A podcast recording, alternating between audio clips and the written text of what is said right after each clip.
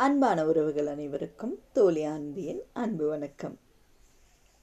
கதை கேட்க சிறுவர் முதல் பெரியவர் வரை அனைவருக்கும் ஒரு விருப்பம்தான். கதைகளை புத்தகங்களை படிக்கும்போது இருக்கும் சோம்பல் கேட்கும்போது பல நேரங்களில் இல்லை. இன்று உங்களிடம் எதை பகிர்ந்து கொள்ளலாம் என்று யோசித்துக் கொண்டே இருந்தேன். ஒரு தலைப்பை பற்றி பேசலாம் என்று நேற்று நினைத்தேன். ஆனால் இன்று நான் படித்த ஒரு கதையை உங்களிடம் பகிர்ந்து கொள்ள விரும்புகிறேன். கதை கேளுங்கள். கதையின் உட்கருத்தை புரிந்து கொள்ளுங்கள். பகிர்ந்து கொள்ளுங்கள். கதைக்கு செல்லலாமா? ஒரு குருமடம். அந்த குருவிடம் பல சீடர்கள் கல்வி கற்று வந்தார்கள். ஒரு நாள் சீடர்கள் எல்லாம் வட்டமாக உட்கார்ந்து பேசிக்கொண்டிருக்கையில் ஒரு வாக்குவாதம் எழுந்தது. அது என்னவென்றால் திருடனாக இருப்பவனுக்கு எப்போதும் கெட்டதுதான் நடக்கும். என்று ஒரு பக்கமும் இன்னொரு பக்கம் இல்லை இல்லை நல்லதும் நடக்கும் என்றும் வாதாடி கொண்டிருந்தனர். அப்போது அவர்களது குரலை கேட்டு அங்கு வந்த குரு என்ன பிரச்சனை? என்று கேட்டார். அதற்கு சீடர்களோ அந்த வாக்குவாதத்தை பற்றி கூறினார்கள். ஆகவே குரு அதிலுள்ள உண்மையை புரிய வைப்பதற்கு அவர்களுக்கு ஒரு கதையை கூற ஆரம்பித்தார். நாமும் சீடர்களுடன் சேர்ந்து குருவின் கதையை கேட்கலாமா? அகிலன் என்பவன் ஒரு நாடோடி. பிழைப்பை தேடி பல நகருக்கு பயணம் செய்பவன். ஒரு முறை அவன் எஸ்ரா என்ற இடத்திற்கு பயணித்தான். அங்கு ஒரு உயர் அதிகாரியிடம் பணியாளனாக வேலை சேர்ந்து நல்ல முறையில் வேலை பார்த்தான். சில நாட்களுக்கு பிறகு அந்த அதிகாரியின் மனைவியை காதலித்து மேலும் தற்காப்பிற்காக அவரின் பெருந்தொகையை எடுத்துக்கொண்டு அவருடைய மனைவியுடன் ஓடிவிட்டான். பின்னர் இருவரும் சந்தோஷமாக வாழ்வதற்கு திருடர்களாக மாறிப்போனார்கள். ஆனால் சில நாட்களுக்கு பிறகு அந்த பெண் அகிலனின் நடவடிக்கைகளைக் கண்டு வெறுப்படைந்தாள். அதனால் அவள் என்ன செய்தாள் தெரியுமா? அகிலனை விட்டு சென்று விட்டாள்.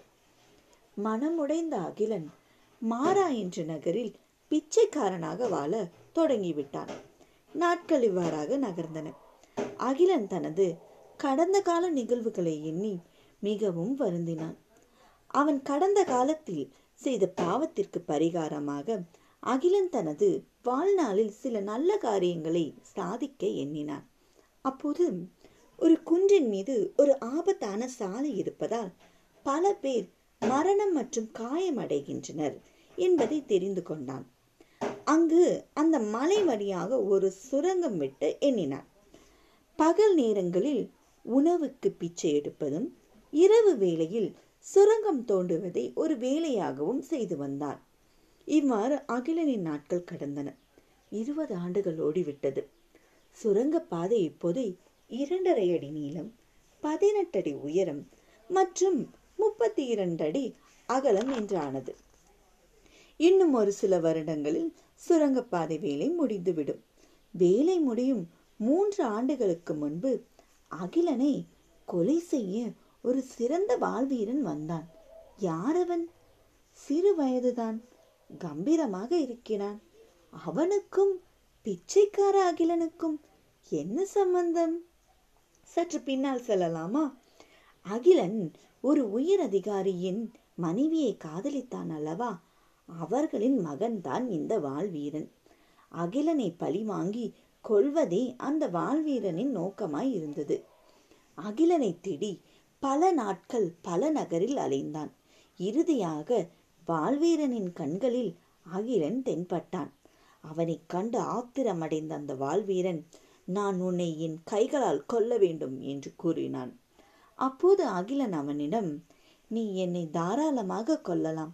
ஆனால் எனக்கு ஒரு ஆசை உள்ளது அது என்னவெனில் இந்த சுரங்கத்தை முடித்ததும் நீ என்னை கொல் என்று கெஞ்சி கேட்டுக்கொண்டான். எனவே அந்த வாழ்வீரனும் அந்த நாளுக்காக காத்திருந்தான். பல மாதங்கள் கடந்தது. அகிலன் மட்டும் சுரங்கத்தை தோண்டிக் கொண்டிருந்தான். எதுவும் செய்யாமல் இருந்ததால் அந்த வாழ்வீரன் சோர்வடைந்தாள்.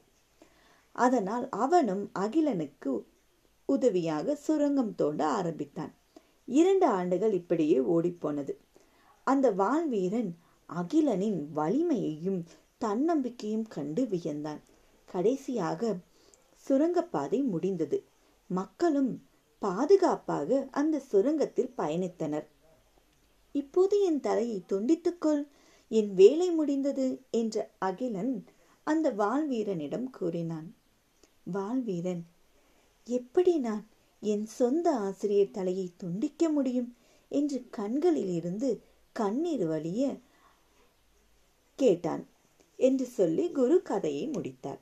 பின் இறுதியில் குரு சீடர்களிடம் திருடனாக இருந்து திருந்திய பின் நல்லதை நினைத்தால் அவனுக்கு நல்லதே நடக்கும் என்று சொல்லி உள்ளே சென்று விட்டார். எனவே அன்பான உறவுகளை நல்லது நினைத்தால் நல்லதுதான் நடக்கும். நன்மை தரும் நல்ல எண்ணங்களை மட்டுமே நினையுங்கள். நாளைய சமுதாயமான நம் குழந்தைகளிடம் நன்மையை மட்டுமே விதையுங்கள். நன்றி. நல்லது நினையுங்கள் நல்லதே நடக்கும் என்று கூறி விடைபெறுகிறேன். புதிய சிந்தனைகளுடன் மீண்டும் விரைவில் சந்திக்கலாம். காத்திருங்கள். அன்பு தோழி ஆனந்தி.